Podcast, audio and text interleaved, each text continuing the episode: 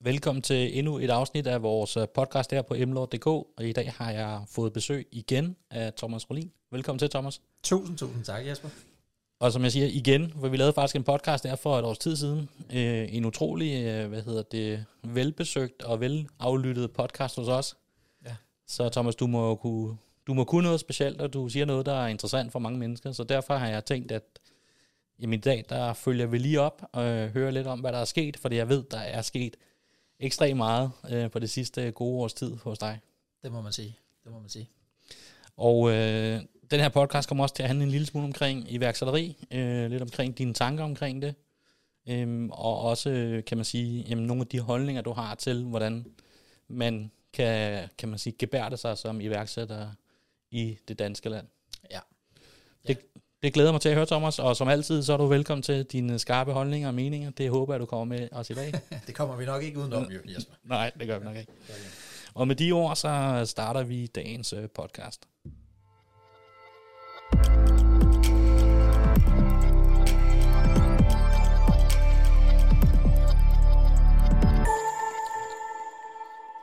Yes, det var vores intro-melodi her. Thomas, hvis vi bare skal hoppe sådan lige ud i det, vil sådan lige med et par overskrifter, hvad er der sket inden for det sidste års tid hos dig? Yes, jamen altså, øh, hvis jeg lige hurtigt skal opsummere, bare lige meget kort, så, øh, så er jeg jo en iværksætter med stort i, som man også kunne høre i det første afsnit, du lavede. Og øh, det sidste år har, har vi virkelig fået fat. Jeg synes, vi er gået fra at være et øh, startup til ligesom at være en, øh, en virksomhed. Og mm. det er en ret vild proces rent faktisk på, på alle lederkanter. Vi har jo været i øh, bund og grund, da vi startede op for, for tre år siden, der skulle vi slås i opstarten med vores covid. Da vi så sådan begyndte at få lidt fat, så kom der krig, og så øh, slutter vi så lige af med inflation. Så øh, vi har faktisk ikke endnu prøvet at være i et marked, der var, hvis man kan sige normalt. Nej. Så, øh, så det, der er masser af spændende ting, og hold nu op, man lærer i den proces. Det gør man, det ja. helt vildt, det er helt vildt. Så, men der er sket meget. Altså vi, uh, Fundbrix, uh, som jo den her crowdfunding-platform, uh, der er vi uh, gået i, øh, vi har fået fat i Danmark, rejst over en kvart milliard, uh, og allerede betalt 116 millioner tilbage til, til danskerne.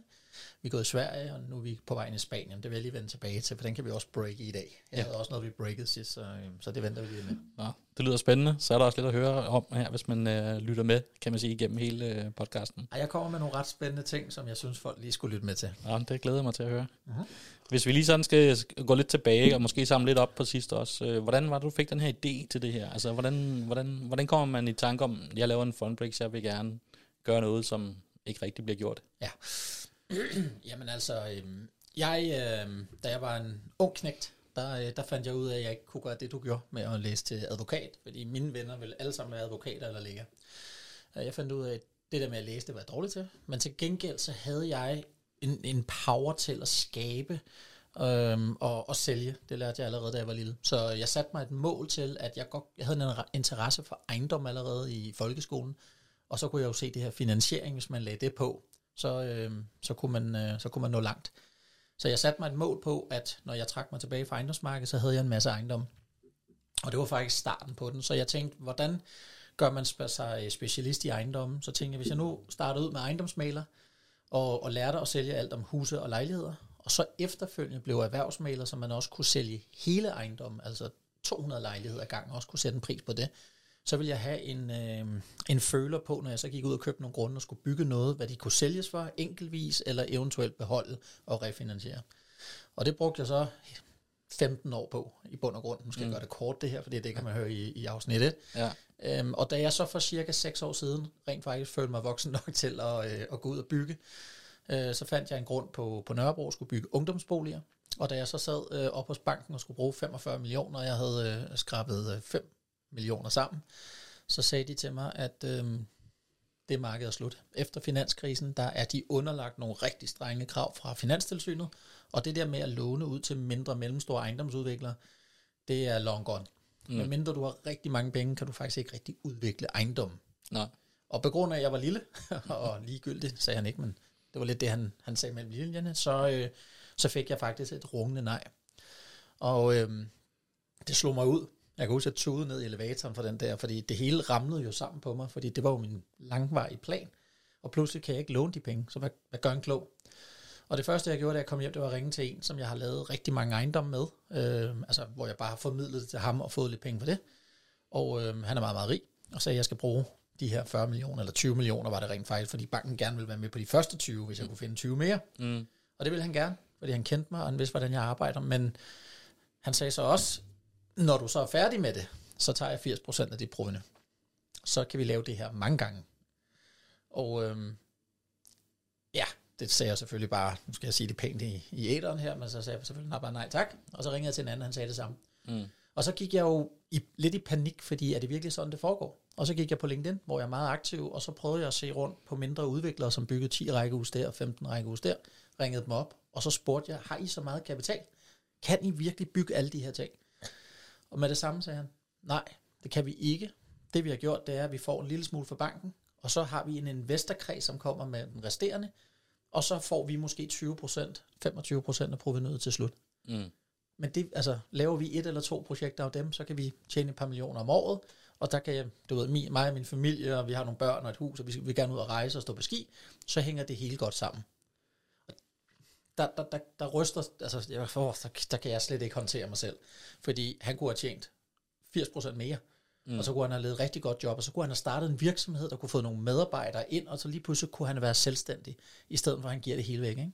Ja. Så det var faktisk, øh, det var hele starten til det, hvor jeg tænkte, jeg skal simpelthen lave en bank, hvor mindre udviklere kan få øh, fat i den her kapital. Og det var startskud på det, på at sige, jamen, jeg, hvorfor ikke prøve at lave en crowdfunding-platform, hvor udviklerne kan låne noget kapital, men at jeg så samtidig gør det via danskerne. Fordi danskerne får øh, negativ rente på daværende tidspunkt, og nu cirka 0 i rente. Mm. Så hvis de nu kunne låne kapital ud til udviklerne, med, med nogle sikkerheder selvfølgelig, øhm, hvor, hvorfor skulle det ikke kunne fungere? Fordi så vandt alle. Danskerne vandt, fordi de lånede kapital ind og fik noget høj rente. Udvikleren behøvede ikke at betale 80% af sit proveny, så han er lykkelig, og vi kunne skabe en virksomhed, som så kunne blive større og større og hjælpe flere og flere. Så det var øh, kort sagt. Det var motivationen. Det var motivationen og starten på alt det her. Ja. Og hvordan har I så gjort det? Hvordan har I så, altså, jamen, når jeg selv sidder og kigger på det, så synes jeg selv, at jeg betragter jer udefra i hvert fald som en af de, kan man sige, førende på markedet, og største måske også. Jeg ved ikke helt, jeg kender ikke helt markedet. Det kan være, det gør du nok lidt bedre, end jeg gør. Ja, ja men I hvert fald inden for crowdfunding, kan man sige, spe- med speciale i ejendommen måske i hvert fald. Ja, altså der er, øhm, der er ikke så frygtelig mange konkurrenter i det her bund og grund. Vi har en, en enkelt, nu vil jeg selvfølgelig ikke nævne navne, øhm, som også er i, øhm, i andre lande, Sverige og Norge, og øhm, hvis man kigger ind i, i deres regnskaber, så går det rigtig dårligt. Mm. Og vi har valgt fra starten af, at altså den måde, jeg faktisk opererer på, det er, jeg går meget op i, at man skal have det sjovt hver dag. Når man bygger noget op, så skal det være sjovt. Man skal kunne stå op om morgenen og rent faktisk elske, hvad man laver. Mm. Det er jo en passion, jeg har. Ja. Og øhm, en af de allermest motiverende ting for mig, når man starter noget op, det er at sige, men fint nok, hvad er det, jeg ikke kan? Altså, hvad er det, jeg ikke kan, og hvad er det, jeg ikke lyster i, i en arbejdsrolle? Og øhm, alt med bogholderi og regnskaber og den juridiske del, og hele den del af det, det er jeg virkelig dårlig til. Så, så meget hurtigt i processen fandt jeg ud af, at jeg skal ud og finde nogle kompetencer, som kan det, jeg ikke kan. Ja. Alt for mange iværksættere, det er sådan to sælgere, og så starter de noget, så går de ud, og så finder de ud af, at vi kan det samme, vi mangler alt det andet. Ja.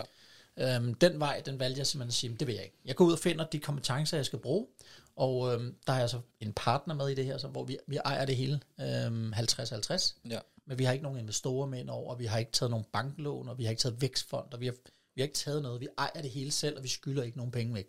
Og det har været en... Øhm, det har faktisk, jeg tror på, at der hvor vi sidder nu, har det været bunden i vores succes af, at vi ikke har alt for meget støj, men vi har gjort det hele selv. Det har selvfølgelig været rigtig hårdt, og det er en opstart, og vi havde ikke løn i tre år, og jeg har investeret alt, hvad jeg ejer i det her. Jeg ejer ingenting ud over øh, hele det her eventyr, fordi jeg satsede alt. Ja. Øhm, og det, det tror jeg på. Vi sidder jo nu i en position, hvor at øh, Thomas, min partner, han er jurist og HD i finansiering, og han sidder og styrer alle regnskaber, han sidder og styrer alt, hvad der må være med økonomi osv. osv. Og jeg får ligesom lov til at gøre det, jeg er rigtig god til med at bygge og udvikle virksomheden. Så øh, man kan sige, da vi fik da vi fik fat og begyndte at vise danskerne, at vi rent faktisk kan det her og betale tilbage, så gik det stærkt, og det gjorde det i 22. Og øhm, så har den ene dag taget den anden. Altså, vi er, øh, vi, vi er utrolig selektive med vores projekter, for vi går op i, at det, vi tager kun de rigtige projekter ind, Mm. fordi vi sælger troværdighed. Ja. Altså, hvis, hvis, vi, hvis vi kommer med gentagende projekter, som skulle gå dårligt, så kommer folk ikke med ombord. Nej. Så vi kunne tjene mange flere penge Vi har taget større risiko, men det har vi simpelthen bare valgt at lade være med. Ja. Vi siger nej til cirka 70 procent af vores projekter. Og, så og hvad er det så for nogle investeringer, I gør i, eller hvad kan man sige, hvad for nogle projekter, I vælger, kan man sige? Altså det, det vi har gjort fra starten af, det er jo, at vi har lavet crowdfund, eller den her crowdfunding-platform kun til ejendomsprojekter, fordi mm. det er det, vi kan begge to. Altså vi har sammen, sammenlagt cirka 40 års erfaring i det her. Det vil sige, det er det, vi kan. En ejendomsudvikler, som eventuelt har en, øh, en byggegrund, øh, hvor han kan bygge 10 rækkehus, at sige det. Han går i banken og skal bruge 15 millioner, og banken siger nej. Øh, det er en klassisk model. Det vi går ind og kigger på, når vi går ind og kigger på selve ejendommen, det er, jamen, hvem er udvikler? Hvad har han lavet før? Er han dygtig? Efterfølgende på det går vi ind og ser, hvem er hans entreprenør? Er han dygtig, og har han ikke nogen øh, ting i skabet? Mm. Udover det, så går vi ind og ser på, hvad er det for et område, han skal bygge i? Så taler vi med mailerne og får nogle vurderinger, to uvildige vurderinger på, jamen, hvad kan det sælges for, når det er færdigt? Og så lægger vi det hele sammen i hele vores due diligence og ser, hvad er omkostningerne ved det? Lad os sige, det er 15 millioner. Så kræver vi, der er en, en markup på det her på minimum 20 procent. Det vil sige, mailerne skal uafhængig af hinanden sige, at det kan sælges for mere end 20 procent af de 15 millioner. Plus, han skal have noget egenkapital i for hånden på kogebladet. Men hænger alt det her sammen, så går vi simpelthen ind og laver en sag på det. Og det, der sådan rent lavpraktisk sker, det er, at vi samler det i et selskab, altså et SPV. Så laver vi en spærret deponeringskonto, det her, hvor danskerne låner deres penge ind på. Udviklerne har ikke adgang til den her kapital. Mm. Vi udbetaler kun hver måned i trancer. Det vil sige, at den første måned, så støber han øh, fundamentet og vil have 2,5 millioner kroner. Så tager vores byggerådgiver ud på pladsen og tjekker, at alt ok, er alt gjort, som det skal. Og så betaler han regningen. Næste måned har han sat nogle vægge op, så vil han have halvanden millioner, og så betaler vi det. Det vil sige, at vi har hele tiden styr på, hvor er byggeriet henne, hvor meget er bestilt hjem og betalt, så skulle han gå konkurs efter, lad os sige, seks måneder, så ved vi jo præcis, hvad der er blevet bygget, vi ved præcis, hvad vi har købt hjem, vi ved præcis, hvad der mangler, så vi kan sætte en ny entreprenør på. Pengene står på deponeringskontoen til at gøre det færdigt, så tager det måske en måned eller to mere, men det der er plads til, så gør han det færdigt, og vi kan betale vores investorer tilbage, plus deres rente. Mm. Så vi vi har taget al den ekspertise i bund og grund, som vi har lært igennem vores tid, og lagt det ind i det her system. Ja. Og det virker. Vi har ikke haft nogen default i de her tre år. Nej. Så, øhm, så noget gør vi rigtigt. Så det kan man sige, og det er også en, en måde, I, kan man sige, hvis man tænker tilbage til de gode gamle KS-dage og så videre, så, øh, så uf. ja, uf, ja, det, der er stadig nogen, der er i gang, kan man sige jo. Ja. Men der er der i hvert fald et par defaults, som man siger, i, i, i den branche, kan man sige. Ja. Så, så det, er lidt en, det er lidt noget andet, kan man sige. 100% noget andet. Altså det, det, det, der er vigtigt i alt investering, det er jo, at der er noget sikkerhed. Altså det er sådan, vi ser på det i hvert fald. Og øhm, hvis man kigger på aktiemarkedet det sidste stykke tid, altså det er jo meget volatilt, hvis ja. jeg skal må, må sige det meget mildt, så er det jo meget, meget høj risiko at lægge sine penge ind i det. Og hvad er der eldental ellers? Hvis du lader pengene stå i banken, jamen så får du ikke nogen rente på det. Og investere direkte i mursten i de her tider, hvor markedet er en lille smule faldende. Mm. Måske heller ikke det allersmarteste i hele verden. Så hvad har du egentlig at lægge dine penge i? Og det vi gik ind i her, det var at sige, men okay, vi vil kun have, at folk lægger deres penge ind i en kort periode. Det vil sige et sted mellem 10 til 15 måneder plus minus, fordi så er man ikke så afhængig af, om markedet går op og ned, fordi det er så kort periode. Mm. Så her der låner du dine penge ind på en spærret deponeringskonto med pant i projektet, og har styr på hele processen fra vores side. Og når, når projektet er solgt og refinansieret eller solgt, så får man jo sine penge tilbage, plus den her faste rente på, som der ligger pt. mellem 10 og 14 procent. Ja. Så vi føler det der med, at man er hurtigt ind, og så er man hurtigt ud. Så sidder man med sine penge igen, så kan man se, hvor, hvor er markedet, og hvor er jeg henne i mit liv. Jamen, det er fint nok, jeg lægger pengene ind igen, og får noget mere rente, og så kan man blive ved med det. Og en af de ting, som jeg er mest glad for, det er, at man selv vælger sine projekter. Ja. Man lægger ikke pengene op i en pulje, og så sidder der nogen og øh, spekulerer ens penge i alt muligt forskelligt. Her der går man selv ind og vælger, læser vores prospekt på, nu kan jeg ikke huske det efterhånden, 30 sider på hver projekt. Ja. Og så det, man føler, det her, det giver mening. Jeg synes, Køge er et rigtig godt område, det er der, jeg vil lægge mine penge. Ja. Eller jeg synes, Stockholm er fantastisk. Der vil jeg lægge, eller nu har vi det i Marbella i Spanien, der vil jeg lægge mine penge. Men man vælger selv. Det kan jeg rigtig godt lide. Men det er den samme due diligence på hver eneste projekt. Ja. Så øhm, vi går meget op i, at vi er tæt på vores kunder, altså vores investorer, at de vælger, hvad de synes er spændende, men vi skal nok holde styr på, at de får deres penge og deres rente tilbage. Så ja. Jeg tænker også, at I undervejs så i det her projekt og den her udvikling, jeg har været igennem, har været igennem nogle udfordringer. Øh, eller Uf. mange måske. Nu bliver det et langt program, jo. Ja, det gør det. det kunne være, du kunne måske kunne give os et indblik i, hvad har du stødt på, måske også som iværksætter, ja. og kan man sige, den rejse, I har været på, hvad har, hvad har I stået over for, og hvordan er I kommet igennem det? Ja. Puh, ja. Yes, okay, så øhm, hvad, hvad, som iværksætter, jeg vil faktisk, jeg vil nok mere fremhæve iværksætterdelen af det, fordi ja. den største fejl, jeg har lavet med det her, det var, at da vi startede op, der lavede vi, øh, jeg havde jo brug for de her kompetencer, mm. som jeg sagde til dig, og da jeg sad fra starten af og lavede hele mit game øhm, for seks år siden, der fandt jeg ud af, at jeg skulle bruge en jurist, øh, en som havde styr på finanstilsynet og alle de her ting, fordi det er ret vigtigt ja. i en crowdfunding-platform, kan jeg fortælle jer. Så havde jeg brug for en marketingmand, fordi jeg har overhovedet ikke forstand på marketing, og så havde jeg brug for en IT-mand, der kunne bygge platform. Og så mig selv, sagde hun, som, ja. som kunne, kunne udvikle og, og havde styr på ejendomsprojekterne. Og øhm, jeg fandt så de her tre øh, forskellige spillere, og vi startede så op på det her. Men den fejl nummer et, og den hører jeg gentagende gange, og jeg valgte så selv at hoppe direkte i den, det er, at man ikke får lavet de her kontrakter fra starten. Ja. Det er så vanvittigt vigtigt, at når man starter ud, er alle glade, men når der sker nogle ting, og man bliver uvenner, om man vil, så er så det, altså det kan lukke firmaet. Det kan det, ja. Det er, det, og det ramte vi ud i, fordi vi, øh, vi byggede op i starten. Vi fik jo ikke nogen løn. Og da, du ved, covid kom ind over os, vi kunne godt se, at vi ikke rigtig tjente penge, og nu skulle vi rende rundt uden løn i længere tid, så blev vi uenige om, hvad vi skulle, fordi mm. vi havde købstilbud, der var nogen, der rigtig gerne ville, ville købe os ind der. Mm.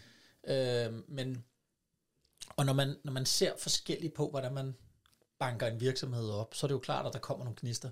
Og det gjorde vi der. Vi ja. sad fire mennesker og var uenige om, hvordan vi kom videre, og det var hårdt. Hold op, hvor var det hårdt. Fordi udover at man skal bygge virksomhed, når man er i gang med hele det der proces, så skal man også til at slås med folk.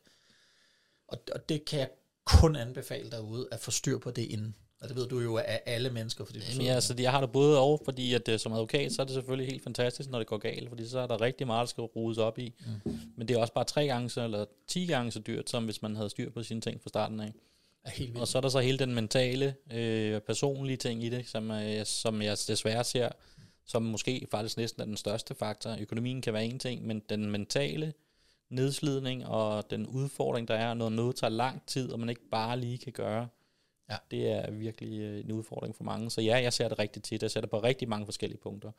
Øhm, men jeg kan selvfølgelig kun anbefale at få, få lavet ejeraftaler og få lavet alt muligt andet, kan man sige, i forhold til, hvad man går ind, når man går ind i forskellige projekter på, på forskellige vis. Om det er en, ja, en aftale, hvor man skal dele et selskab, eller om det er privat, hvem man bare investerer i en ejendom sammen, eller hvad det er, øh, med en samlever eller et eller andet, jamen, få nu styr på tingene, mens man er gode venner. Øh, det skal nok gå galt på et eller andet. Eller det skal ikke nok gå galt, men det, det kan gå galt i hvert fald, og så kommer udfordringerne. Ja, lige præcis, og det gjorde vi også der. Så vi, altså det, lige der var der sådan mest en mentale ting, fordi vi var, altså vi havde fået nogenlunde færdigt, vi havde fået de første projekter, ikke? Mm. Men øh, det endte godt. Øh, nu er det så min partner Thomas og jeg, som, som købte de to andre ud, og kørte så videre. Men i hvert fald, det er en af de ting, som iværksætter man skal have styr på. Fundamentet, når du starter.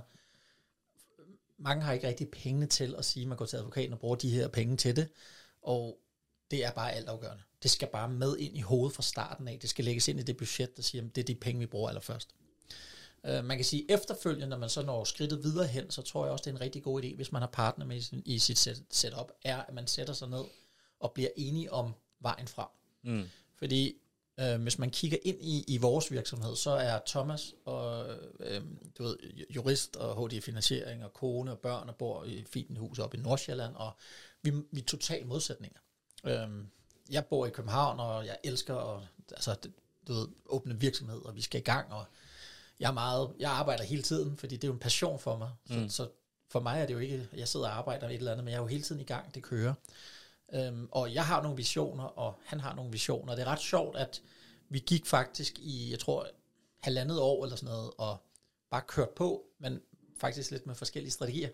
Fordi jeg ville noget, som jeg troede jo, han var alene med, og han det samme. Så det var ret sjovt. Vi, havde, øh, vi holder sådan nogle, øh, en hel dag, hvor vi tager ud af kalenderen og tager op på Marienlyst. Mm. Og så bruger vi altså ingen telefoner, ingen, ingenting, og så sidder vi og går alt igennem. Og der sad vi nemlig og lavede en strategi. Sådan, hvad er din strategi, og hvad er min strategi? Og så tegnede vi det op. Intet matchet.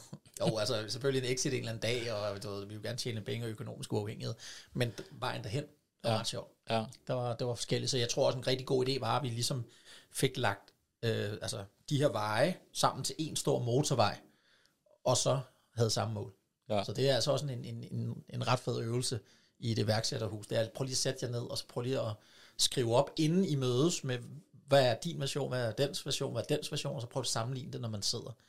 Det er ret forskelligt. Ja. Så du ved, en god idé er lige at sætte sig ned og lave, hvor er pinpoint-målet, hvor er det, vi skal hen, hvordan kommer vi derhen, er vi enige om det alle sammen, så vi kører samme vej. For ellers kan man godt køre sådan her, og det kan faktisk godt øh, ramme din succes ret meget, fordi folk kører i forskellige retninger. Så det var, det kan jeg også anbefale. Ja.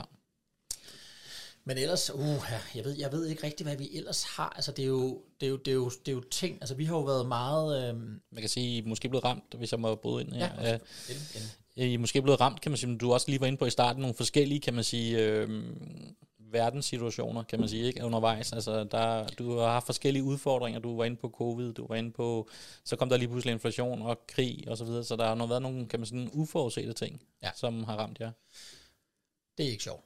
Nej. Altså, det er, øh, det, det er virkelig ikke sjovt. Fordi, altså, igen også, som jeg sagde lige før, jeg, øh, jeg har investeret alt. Altså, jeg har alt i det her, så det kan ikke, det kan ikke gå galt. Nej. Jeg, jeg skal igennem. Og øh, når man har en, en, en virksomhed, som virkelig gør sig umage helt ned i, i de mindste detaljer for at gøre tingene godt, og gøre det godt for både udviklerne og investorerne, så er det vanvittigt hårdt at, at blive ramt udefra af ting, som vi så skal håndtere, samtidig med, at vi jo skal fortælle vores investorer, at alt er ok. Mm. Og det er en hård kamp, fordi det kræver jo mere annoncering. Det kræver, at man er, man, man, man er mere på. Det koster en formue, fordi man jo hele tiden... Man kan ikke bare sætte sig tilbage og vente, fordi så alle øh, investorer siger, vi skal lige se krigen an, eller vi skal lige se covid an.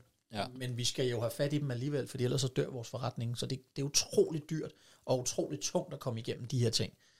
Og øhm, altså når jeg, når jeg sådan lige sidder nu, når du spørger mig faktisk, så så sidder jeg og tænker lidt over, det er ret vildt, at Fundbrix blev skabt i krisen, Ja. og vi er stadig i krisen øh, tre år efter. Ja. Og alligevel med, med, med stor succes, så jeg, det kan jeg godt sidde og være lidt stolt over, faktisk. når, når, Det er vi, også fedt jo. når vi lige sidder og taler om det, men, men øhm, ja, jeg ved faktisk ikke, hvad jeg skal, hvad jeg skal fremhæve med det. Det er, det er, bare, det er bare hårdt, men, men igen også, altså mit, mit mindset er, Gjorde I noget specielt, eller hvad? Eller var det bare at grave ned, og så bare ned i skyttegraven, og så bare derud af? Ja, det var det. Altså, vi, vi satte os ikke ned og lagde en gameplan på det, fordi der er ikke noget at gøre ved det. Altså, jo, jeg, jeg kan sige, en af de ting, som vi var nødsaget til at gøre, det er jo, at øh, med, med covid blandt andet, og øh, der var der nogle restriktioner pludselig fra, fra, fra staten på byggepladser. Mm. De lavede nogle restriktioner. I stedet for at lukke ned og, og kunne lave nogle default på det, så gik vi jo aktivt ind med vores byggerådgiver fra dag et. Altså fra, øh, Mette Frederiksen sagde, nu er der de her krav og de her. Der satte vi os ned dagen efter med vores byggerådgiver alle sammen og sagde, vi skal lave en gameplan på det her, så der ikke bliver lukket ned. Så lavede vi en gameplan, tog ud på alle byggepladserne med alle vores entreprenører og fik sat dem i stand, fik købt mere. Øh, der var noget med, at man kun måtte være 10 meter mellem hver arbejder. De måtte ikke have det samme værktøj og sådan noget, tror jeg nok. Der var, altså, vi, altså, så købte vi nyt værktøj ind, brugte simpelthen pengene på at købe ind og få øh, så streget op, så, så, så de faktisk skulle arbejde.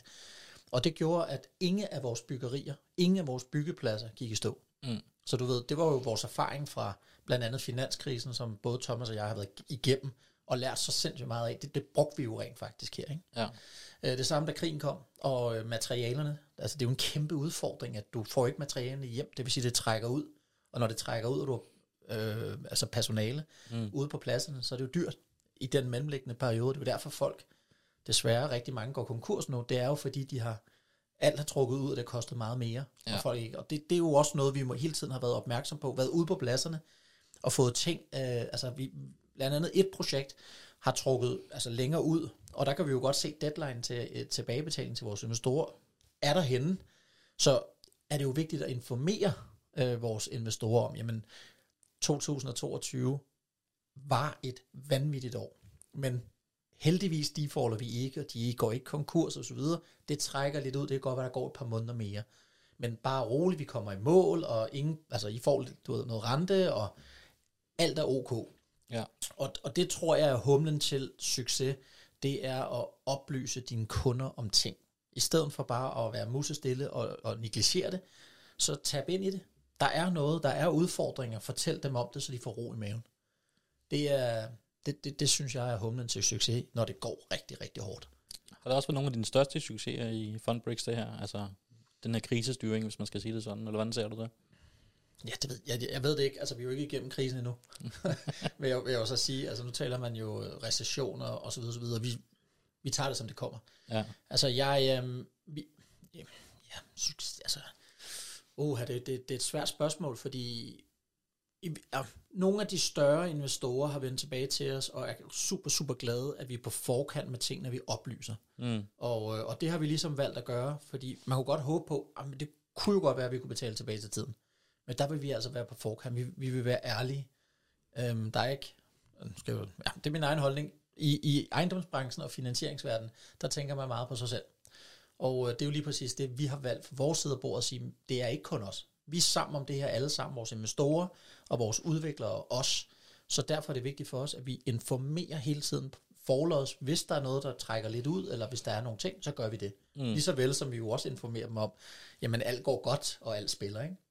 Så øhm, jeg vil bare sige, at jeg lærer meget af det. Altså vi, vi, vi lærer utrolig meget af den her proces, fordi man bliver udfordret, man bliver personligt udfordret i tingene. Øh, men vi vælger ligesom, vi har lavet en strategi for Fundbreaks, vi er 100% ærlige, vi er jo 100% transparente øh, med alt, hvad vi laver. Også det kan man se i vores projekter, vi skriver også, hvad vi tjener per projekt og sådan nogle ting. Vi holder ingenting tilbage. Ja. Alt ligger ude hos dem, og det gør vi også med, øh, med hårde tider.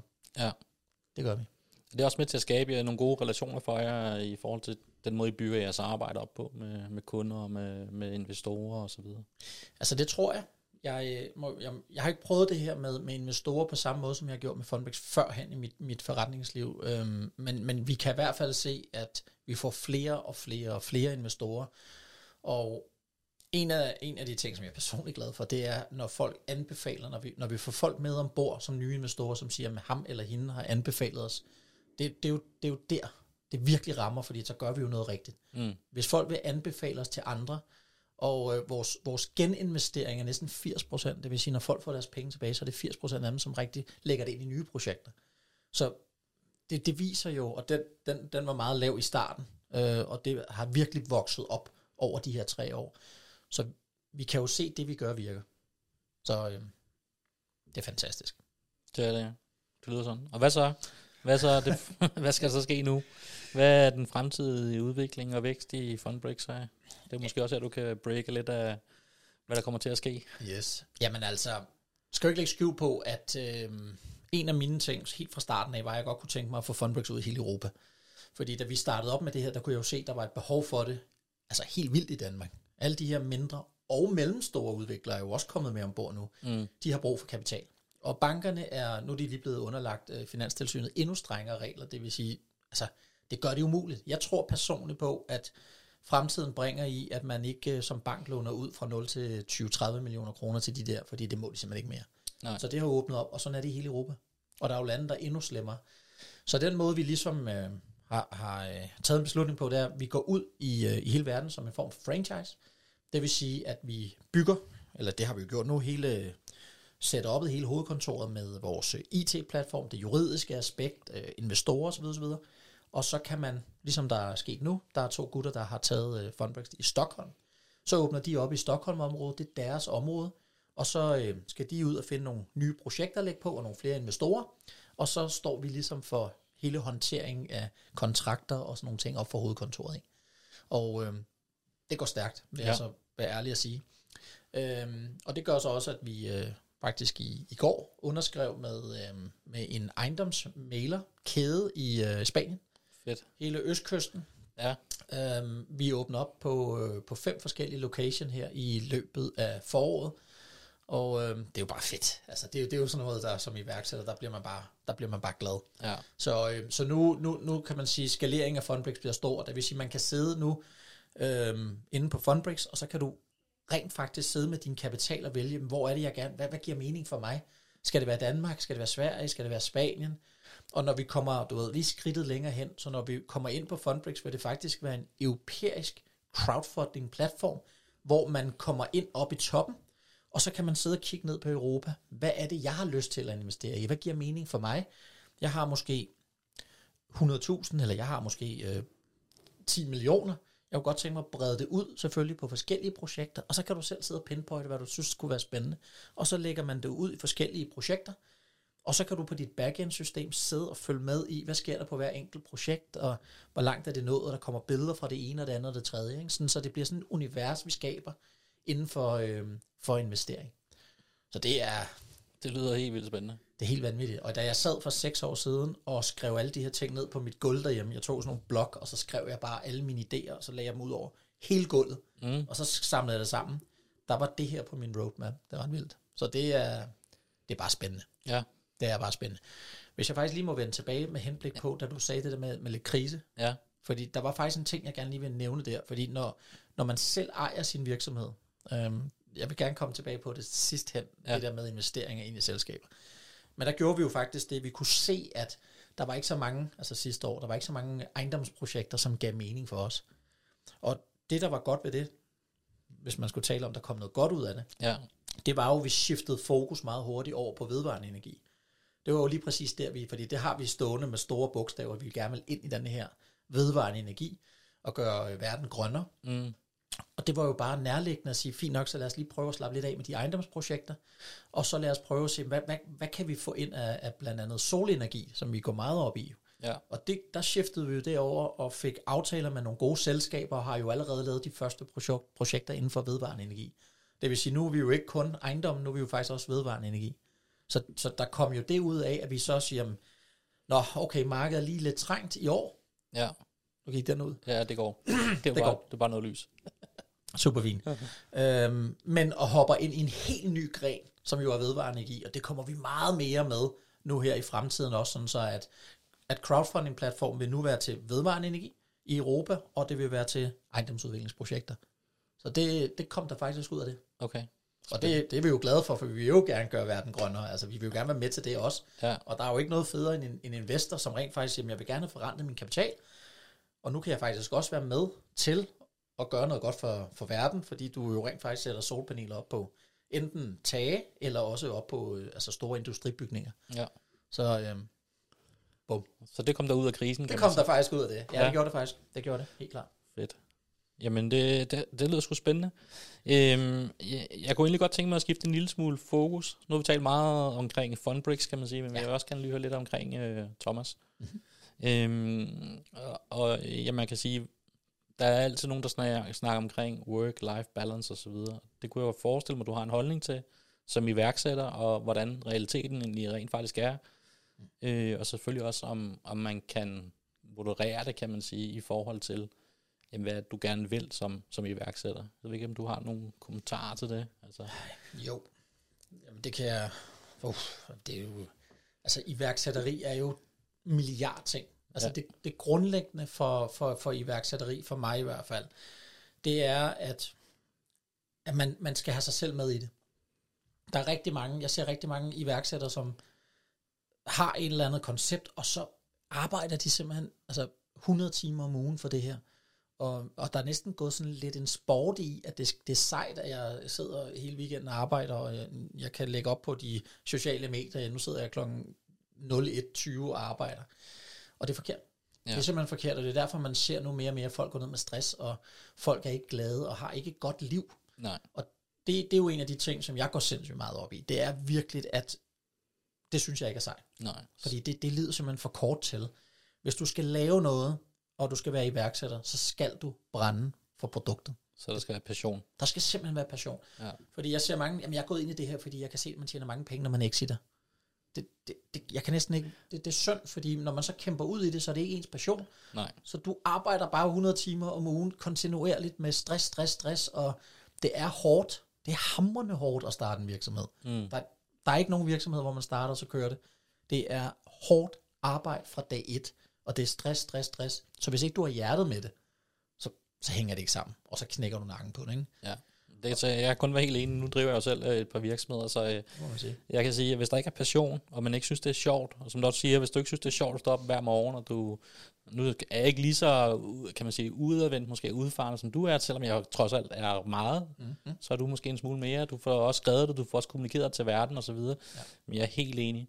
Passion, passion, passion. Og hvis det ikke er sjovt at stå op, og du ikke synes, det er sjovt at gå på arbejde, og du synes, du har nogle gode kollegaer, du synes, det er et spændende projekt, jamen så, så kommer man altså ikke så langt. Det gør man ikke, og det, altså, det er jo en af de ting, jeg, jamen, nu siger du nemlig selv de sociale, altså jeg er jo meget aktiv på det her LinkedIn, og jeg prøver virkelig at lægge mine tanker ud positivt til folk, fordi jeg lever et liv, hvor at, øh, jeg sætter mig ned og skriver ting ned. Jeg skriver mine visioner, jeg skriver mine mål. Jeg tror ikke, at man, man skal ikke have drømme, mm. fordi drømme, det er noget, der ikke sker. Du skal sætte dig ned og lave nogle mål. Og øh, fint nok, hvis du har, øh, lad os sige, 50 mål, som du gerne vil nå, men så start med at skrive 2023, 2024, 2025, inddel det her i mål, og så hver nytårsaften, kig på de her mål, du har lavet for det nye år, og så gå efter dem 110 procent. Lad være med, altså det, det, du, du skal strække dem ud, så siger du, fint, der er de her fire mål, jeg skal nå i år. Øh, det kan være, jeg skal starte en virksomhed, det skal være, jeg skal tage til Island og se nordlys, eller hvad det måtte være af ting, man bare gerne vil. Men når du opnår de her ting, og når du har dem med fokus hele tiden og ser mod målet, så når man dem. Mm. Og det er super vigtigt. Det der med, at man sidder der og, og drømmer af, jeg kunne godt tænke mig sådan nogle ting, det, det flytter du dig ikke af. Få det skrevet ned, få det sat op på dit køleskab derhjemme, kig på det hver evig eneste dag og gå efter de her mål. Fordi det, der rent faktisk sker over tid, det er, at du flytter dig. Du, du ændrer dine paradigmer i din, uh, i din måde at tænke på og agere og være på. At du får noget positivt ind i dit liv. Mm. Hvis ikke at dit job er fedt, hvis ikke at du, du, du, du elsker det, du behøver selvfølgelig ikke at have vanvittig passion, hvis du er ansat i en virksomhed, det, det er jo fair nok, men du skal kunne lide det. Det skal være sjovt, du skal have nogle gode kollegaer. Står du op gentagende gange og føler, nu har jeg ikke lyst til at gå ind på det arbejde, eller ej, hvor kunne det være rart at lave noget andet. Det er lige præcis der, du skal sætte dig ned, og så skal du skrive de her mål op, og så skal du finde ud af, hvad er det, du ellers vil. Fordi der er mange, der bare tager på arbejde for at betale regninger. Ja. Og så lever du det der liv, hvor du faktisk aldrig rigtig er glad. Ja. Og det skal vi simpelthen, det skal vi stoppe med derude. Ja. Det er, ja, ja, det, det, er så her, man jeg, jeg, jeg kan kun være enig. Og øh, det, altså, jeg, tog, jeg tog hele den, den, den beslutning for, for de der øh, 6-7 år siden, hvor at jeg, jeg kom ind i noget forfærdeligt øh, støj med nogle, med nogle svensker, som jeg lavede en virksomhed med, fordi jeg, jeg var et dårligt sted i mit liv. Øhm, jeg, jeg kunne ikke få belåning fra banken, og nu kom de her pengestærke mennesker og sagde nogle ting, og jeg åbnede firma med dem, og set i bagspejlet, så skulle jeg have lavet en due diligence på dem, og jeg skulle have gjort meget andet, som jeg ikke gjorde. Og øh, det endte også galt, de snød, og, og jeg måtte købe dem ud og slås med alt muligt efterfølgende. Og det var den værste tid i hele mit liv. Mm. Bogstaveligt talt, jeg var knust, jeg var ked af det hver dag. Øhm, jeg synes, verden var uretfærdig, og jeg kunne ikke forstå det, fordi jeg jo sådan, jeg er jo godt menneske, og alligevel så sad jeg i den her position over for mig selv. Og der valgte jeg, altså bogstaveligt talt faktisk fra den ene dag til den anden, at nu, nu, nu skal jeg vende mit liv om, fuldstændig. Jeg skal, jeg skal ikke gå og være ked af det. Jeg skal ikke være afhængig af andre mennesker. Jeg bliver nødt til at sætte mig selv nogle mål. Jeg bliver altså nødt til at komme ind i en ny rumle med mig selv, sådan så jeg selv er herre over mit eget liv.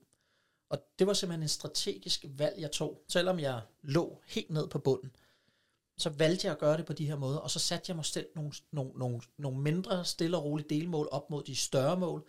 Og det var ligesom her, Funbrix kom jo frem, hvor jeg sagde, jeg, jeg vil simpelthen ikke finde mig i, at jeg ikke kan udvikle de ejendomme. Hvor, hvorfor skal jeg ikke det? Jeg har gjort mig dygtig i 15 år. Mm. Jeg skal lave en løsning, så jeg kan komme hen til der, hvor jeg gerne vil, som jeg har kæmpet for hele mit liv.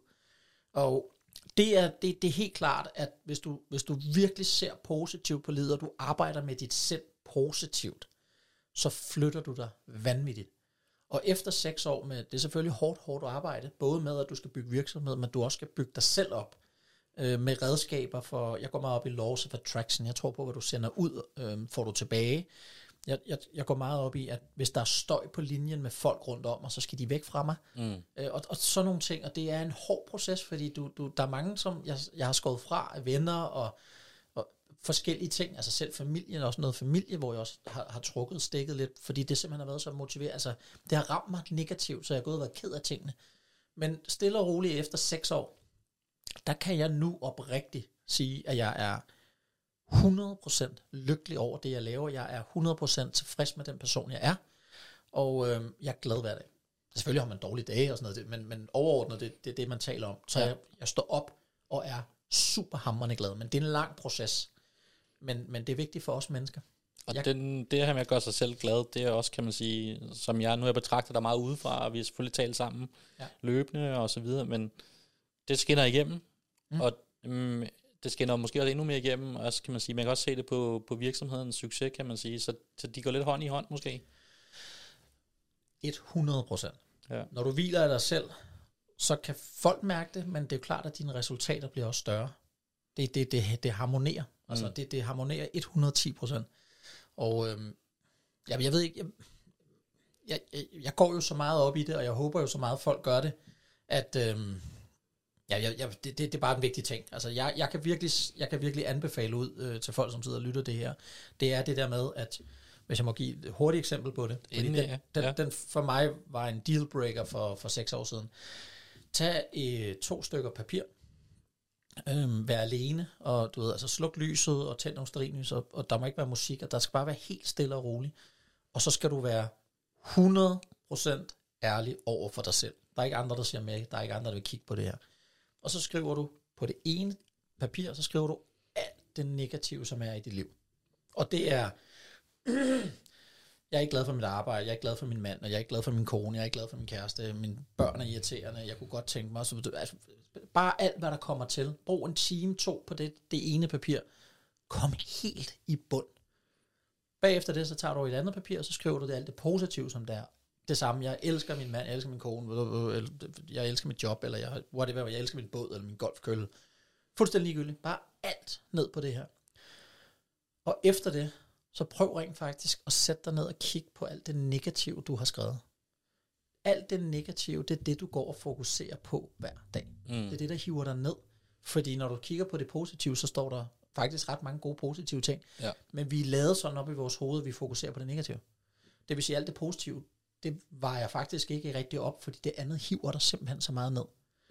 Og tag nogle af de vigtige ting. Hvis det er noget med arbejde, hvis det er noget med øh, dit, øh, hvad hedder det, dit kæresteforhold, eller dit øh, mand-kone-forhold, få det nu afsluttet. Jeg, jeg siger det bare igen og igen og igen, også til nogle mennesker, og især til mig selv. Altså, kom videre. Ja. Simpelthen få det skåret fra, fordi når du kommer over på den anden side, det er hårdt, men når du kommer over på den anden side, så er det ting, der letter. Og der skal du meget gerne, når du så sidder året efter, så gør du samme øvelse, og så vil du se, at den negative ting er blevet meget, meget, meget, øh, der, der står ikke så meget på den negative ting, der kommer sjovt nok flere positive ting på, og dit livssyn har ændret sig. Du flytter dig hele tiden måned for måned, når du begynder at, at, at strege ud i din negative liste. Og det ændrer folk. Det gør pludselig også, at du bliver et gladere menneske. Mm. Du hviler dig selv, det kan mærkes af andre, og lige pludselig så giver dit liv mening. Mm. Gud, hvor er det rart. Gud, hvor er det rart at leve, og hvor er det fedt med min forretning, eller mit nye job, eller nu har jeg mødt en sød, dejlig mand, eller dame, eller hvad man nu vil. Men det sjove er, mm, jo mindre der står på din negative li- liste, jo mere nyder du livet. Ja. Det er sindssygt vigtigt. Det er sindssygt fedt, og jeg, jeg er meget, meget enig. Og det er også derfor, man kan sige, at øh, det her, hvis vi lige må spole tilbage, du, Ja. du startede med at det her med at være iværksætter, kan man sige, og jamen, for mig er det også vigtigt at sige, at det, jamen, det er jo ikke alt iværksætteri, der er Jesper Buk iværksætteri. Altså, det er jo ikke bare 400 timer om ugen, og så bare sidde knokle og, og læse ned i sporet. Nej. For, for mig, hvis jeg skal prøve at skære ind til benet, så er det, at du skal lave det, du synes er sjovt. Mm. Altså passion. Mm. Fordi når du laver det, du synes er sjovt, og selvfølgelig skal det også gerne give en forretning, jamen så bliver du både et gladere menneske, men du får også en større udvikling i din virksomhed. Ja. Øhm, når det så er sagt, så er det selvfølgelig ikke alting, der er sjovt, når man er iværksætter. Der, skal der er selvfølgelig også sure ting, der skal selvfølgelig også arbejdes hårdt. Øhm, hvis jeg må tage et eksempel over på min øh, ene virksomhed, min gin-virksomhed for Ja. eksempel. Jamen hvis der skal produceres 1000 flasker gin, for at sige det som det er, så kan det godt være, at man skal stå klokken 2 om natten og sætte etiketter på 2000 flasker gin, hvis de skal ud, og du skal tjene nogle penge. Men hele oplevelsen omkring det er jo sjovt. Mm. Hele stoltheden omkring, her, der er faktisk 1000 flasker gin, de smager pisse godt. Jeg er fandme selv sat etiketter på. Ja. Det er fedt, Mega fedt. men det er mega kedeligt. Jamen, det er jo midlet til målet. Ja, præcis ja. Det er midlet til målet. Man må ikke lægge skjul på, og som jeg også lige sagde før, altså iværksætteri, kaster man sig ud i det, det er hårdt. ja. Lad være med at tro andet. Det er, selvom man har den vildeste idé, det er vanvittigt hårdt. Det er bare vanvittigt hårdt, og derfor skal du have passionen med. Ja, præcis. Enig. Punktum. Men når man nu har så meget passion som dig, Thomas, ja. og man øh, også er så positiv, som du er, og man også, øh, som du gør i hvert fald, formidler det, kan man sige, så kan jeg, jo- kunne jeg godt forestille mig, nu er, lever vi i Danmark, og øh, vi har jo nogle fantastiske principper i Danmark, eller nogle, nogle, nogle uskrevne love, som folk godt kan lide at Mhm. ligesom prikke til. Øh, så jeg kunne forestille mig, at janteloven, den bliver du ramt af en gang imellem, eller Ja. dagligt, eller jeg ved det ikke. Altså, det kunne jeg forestille mig også, at, øh, at det er noget, man desværre oplever, kan man sige, når man nu vælger at udtrykke sig, som, som du gør. Åh, oh, det skal vi nok passe på med at tale om, men øh, jeg lovede, at øh, alt galt i dag. Ja, Jeg er øh, meget modstander af janteloven. Jeg, jeg, jeg bryder mig virkelig ikke om den. Og det gør jeg ikke kvæg af, at nu, nu ved du selv, du har selv din egen advokatvirksomhed, og nu Mm. er du også kastet ud i gen og alle de her ting. Altså det, det er hårdt arbejde. Ja. Det er hårdt arbejde at, at bygge noget op, og det der er øh, det der er kutume, det er jo, at når, når folk kigger på det udefra, så ser de toppen af isbjerget. præcis. Og så ser de, okay, åh, det går godt, og advokatfirma, eller Fundbrix, eller hvad det måtte være. De ser bare ikke de der, øh, hvad er det, det en tiende del over øh, havoverfladen, og så er det ni tiende del nedenunder. Ikke? Jo. De ser ikke alt det, man har været igennem. Nej.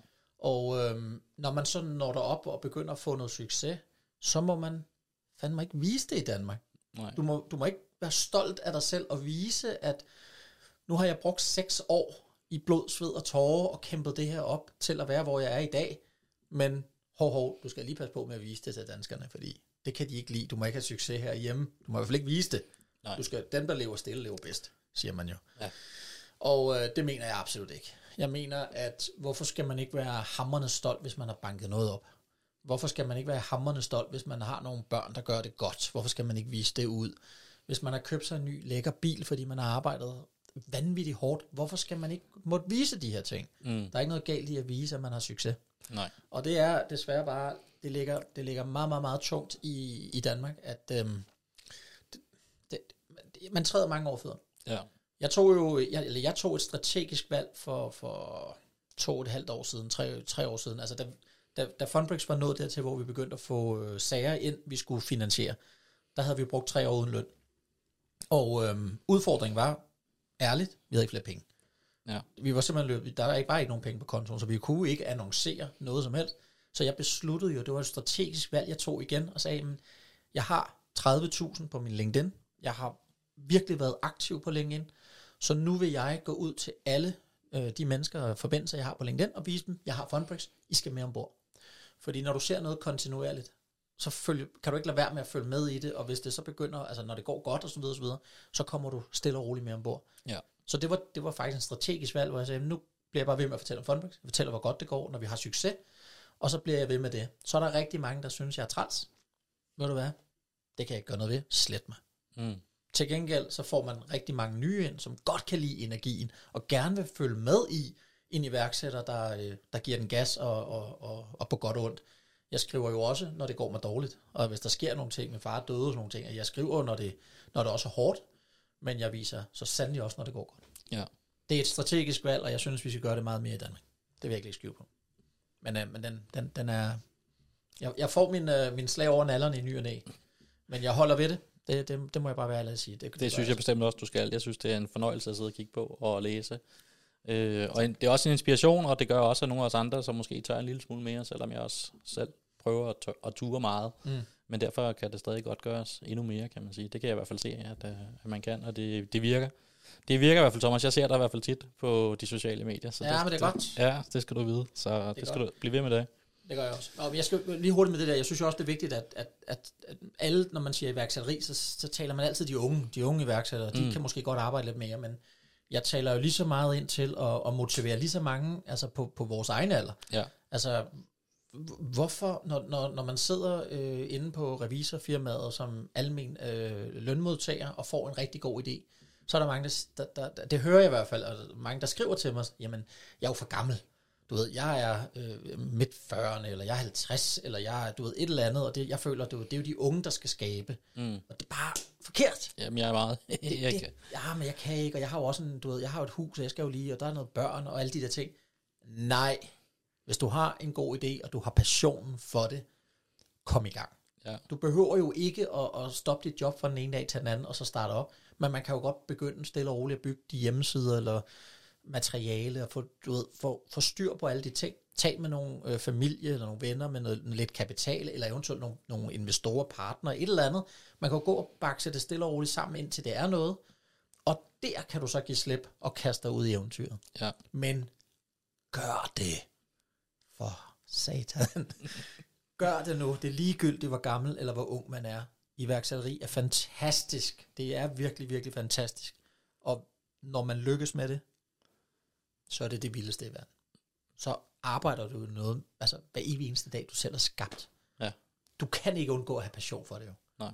Og så går det fra at være arbejde til faktisk at være en passion, du Ja. lever af. Altså, Ja. hvor, hvor heldig er jeg i bund og grund, at jeg lever min passion. Jamen det, det jeg, nu kan jeg, kun, jeg kan kun sidde og sige ja, fordi jeg gør lidt det samme. Så, Det gør øh, du nemlig. Så det, øh, men det er klart, at det skal forhåbentlig gerne formidles ud gennem æderen her, sådan så folk de, de og får det spark bag, der gør, at de rent faktisk gør det. Start i dag. Ja, start i dag, ja. Og, ja. Men hvordan ser du, nu vi sådan til afslutning, kan man sige, nu har vi også allerede snakket 51 minutter, det går stærkt. Har vi det? Ja, så, Ej, shit. så vi må også hellere, hvis vi skal bevare lytternes øh, koncentration, så Ja. må vi også hellere til at runde lidt af. Ja. Men det jeg måske gerne vil øh, høre til sidst, i hvert fald for dig, det er også, hvis vi stadig øh, taler omkring det her iværksætterspor. Jamen, Ser du den, den danske scene sådan har ændret sig, sådan så for iværksættere er det blevet mere moderne måske, eller er det, øhm, ser du, der kommer flere, eller er det, øhm, hvordan, hvordan, har du nogle holdninger til det, eller ser det, eller? Altså, jeg, øh, jeg, jeg, jeg synes, der kommer rigtig mange iværksættere. Altså, jeg vil, jo, jeg, vil jo, jeg vil jo rigtig gerne sige, at det her land, det er virkelig irriterende land at starte op i som iværksætter med henblik på at få hjælp. Man ja. får meget, meget lidt hjælp. Ja, Øhm, jeg, altså for seks år siden, der, hvor at jeg ligesom kastede alt ind, på et tidspunkt havde jeg jo ikke flere penge tilbage. Og, øhm, og der gik jeg til, til, til staten og sagde, øhm, kan I, kan I hjælpe mig på en eller anden måde? Altså, kan I betale noget husleje? Kan I gøre nogle ting for mig? Fordi jeg har simpelthen ikke flere penge tilbage. Jeg har brugt det hele i det her. mm. Men til gengæld, så kan jeg se, at det vokser. Altså, det, det her, det bliver en stor virksomhed en dag. Vi kan lave mange ansatte, vi kan betale meget tilbage i skat, osv. osv. Kan I hjælpe mig lige måske halvt år eller et år? Og øh, der er det jo bare nej. Altså, Det, det gør man ikke. Nej. Øhm, jamen, vi kan ikke give dig øh, kon- kontanthjælp, eller hvad det hedder, hvis du har et CVR-nummer, så det, du bliver nødt til at lukke firmaet ned, så kan vi hjælpe dig. Altså, det er fuldstændig ulogisk, at man ikke sætter sig ned på regeringsplan og laver nogle strategiske valg og investeringer i iværksætteri i Danmark på den lange bane. ja, Det er det, der irriterer mig, det er, at regeringen går ind og siger, at ja, vi har fire år, så nu skal vi bare gøre, hvad der kan gøre, for vi kan blive genvalgt. I stedet for at sætte sig ned og sige, prøv nu kigger vi 20 år frem. Fordi jeg ser rigtig mange iværksættere, altså jeg, og inklusiv mig selv jo, måtte kæmpe for ingenting. Jeg lånte penge af venner. Jeg havde blandt, blandt andet en ven, som hjalp mig igennem med, med ret mange penge, så jeg kunne betale bare lige, de, jeg flyttede en lille bitte lejlighed og boede der, men, men, men der er jo ikke noget at gøre. Man, man skal ud og låne noget. Øhm, men det gør jo også, at man jo som iværksætter, når man når det, jo t- ikke har noget rigtigt til overs for den danske regering. Fordi mm. hvor, hvor, nu vil de gerne, når man begynder at tjene penge, så er de der på Ja. alle ledere og kanter. Ja. Og, og så bliver man virkelig, virkelig flået. Nu skal man betale til, tilbage til, til staten osv., osv., men man har aldrig fået noget den anden vej. Og det synes jeg, man skal kigge ind i, fordi man ser jo mange af de her store virksomheder, når de når en eller anden kritisk masse, så flytter de ud. ja, Så får vi ikke noget godt af dem. Nej. Men hvis der var nogle, nogle lidt mere lempelige fordele for iværksættere i Danmark, så vil man blive. Fordi vi er jo Danmark, vi elsker Danmark, vi kan, det er jo derfor, vi er her. mm. Men man, der er bare ikke nogen fordel i at blive her, når man bliver større, for så bliver man ribbet, og så kan du ikke vokse på samme måde. Du kan ikke skalere din virksomhed op herhjemme, fordi konkurrenterne i, rundt omkring i, i Europa eller i hele verden kan gøre det på nogle bedre forhold. Så det, vi spiller ikke samme spil. Nej. Og det er kæmpe, kæmpe stor udfordring, man en eller anden bliver nødt til snart at, øh, at tabe ind i, i den danske regering. Men lige nu, der er det bare, og det ødelægger meget. Altså, øh, jeg er jo lykkelig over, at du ved, alle det her, måske også lige lidt for meget med kvinder i øjeblikket, at det hele tiden skal være dem, og de vil gerne have, at vi alle sammen skal gå sammen, men man isolerer sig kun i, i kvindeting efterhånden. Fordi vi er jo ens. Mm. Altså, der er da ikke noget federe, end vi kan gøre de her ting sammen som iværksætter. Der er jo ikke, altså, om du er mand, kvinde, gul, blå, det er jo fuldstændig ligegyldigt, hvis vi gør det sammen. Men, men øh, hvis ikke man bliver hjulpet af staten, så er det så, så, så ja, man, man, mister, man mister meget iværksætteri på den lange bane. Især de store virksomheder er her ikke jo. Ja, man kan jo Ja. bare gå ind og kigge på de store virksomheder, som er startet herhjemme. De er her ikke mere. Nej. Så det, det er i hvert fald en ting, jeg synes, man skal, man skal se ind i fra regeringens side. Man skal virkelig, virkelig tænke 20 år frem, fordi så vil man lave noget vildt i Danmark. Ja. Men øh, ja, det, det er jo, ja, det, Det er også godt. Det er enig, det er, der, det er, lad os få nogle liberale holdninger igennem også her, så, øh, så, så vi kan få skabt de rigtige rammer, kan man sige. Og så med selvfølgelig med, det, med den hjælp, som man måske finder i andre steder i samfundet, kan man sige, men bare ikke til iværksættere. Nej, lige præcis. Og det, det, det skal man virkelig fokus på. Ja. Og så vil det også bare være federe at være iværksætter. Altså iværksætteri er jo fedt, som jeg har jo sagt mange, mange gange her, og nu, nu kan vi jo rent faktisk tage vores produkt jo og sige, men bankerne har haft monopol i så mange år. Flere hundrede år har de siddet på alt. Og, og vi skulle tække og bede om at få et lån, og vi skal pansætte vores hus og børn og familier og altså alt for overhovedet at få lidt, og de, det dyre gebyr og alle mulige forskellige ting.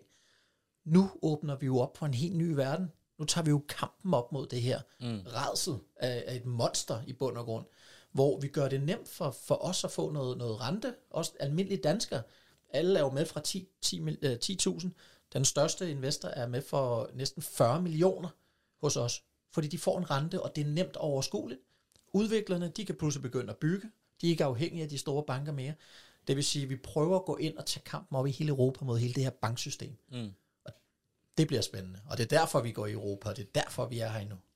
Fedt. Ja, det er super fedt. Det er super fedt. Ja. Jeg lovede, du måtte uh, break nogle ting. Jeg ved ikke, om du har fået breaket det hele, Thomas, eller så er du her på falderæbet, hvis der er... Nej, men altså breaking er, at vi starter op i Spanien. Det er ja. jeg meget, meget stolt af. Altså, det, er jo, det er jo en stor passion, at vi nu ligesom rigtig forfatter åbner op i Sverige og Spanien. Og øhm, jeg kan også fortælle, at i år kommer vi også til at ramme, ramme Portugal. Og det gør jo, at de der lande, som jo har det rigtig, rigtig svært, kan vi gå ind og udvikle i. Og især sådan noget som Portugal. Der er mange mindre byer i Portugal, hvor at man ikke kan låne penge, det vil sige, står forfalder. Og det er forfærdeligt. Vi kan gå ind og gøre noget godt for det. Udover at vi får noget rente, alle os danskere, eller alle os europæere hedder det, så gør vi altså også lige pludselig de her byer bedre og, og, og, og federe at leve i og sådan nogle ting. Ikke? Og det er vi alle sammen med i, og det er jo det, man skal tænke på, når man er med på Fundbrix. Det er jo, for det første er det gratis, men man er med til at skabe en masse fede ting som investor. Det er ikke bare et afkast. Mm. Du hjælper udviklere, der bliver lykkelige og starter virksomheder. Du er med til at bygge masser af fede boliger, folk bor i. Du er med til at lave vedvarende energi og gøre verden grønnere, samtidig med, at du får et afkast. Altså det er jo, det er jo og jeg kan godt lide det der win-win-win. Ja. Jeg vil gerne have alle rundt om bordet, altså ligesom vi sidder med et rundt bord nu. Alle vinder rundt om bordet, så gider vi gøre det igen. Og så er det sjovt for alle. Halleluja. Halleluja.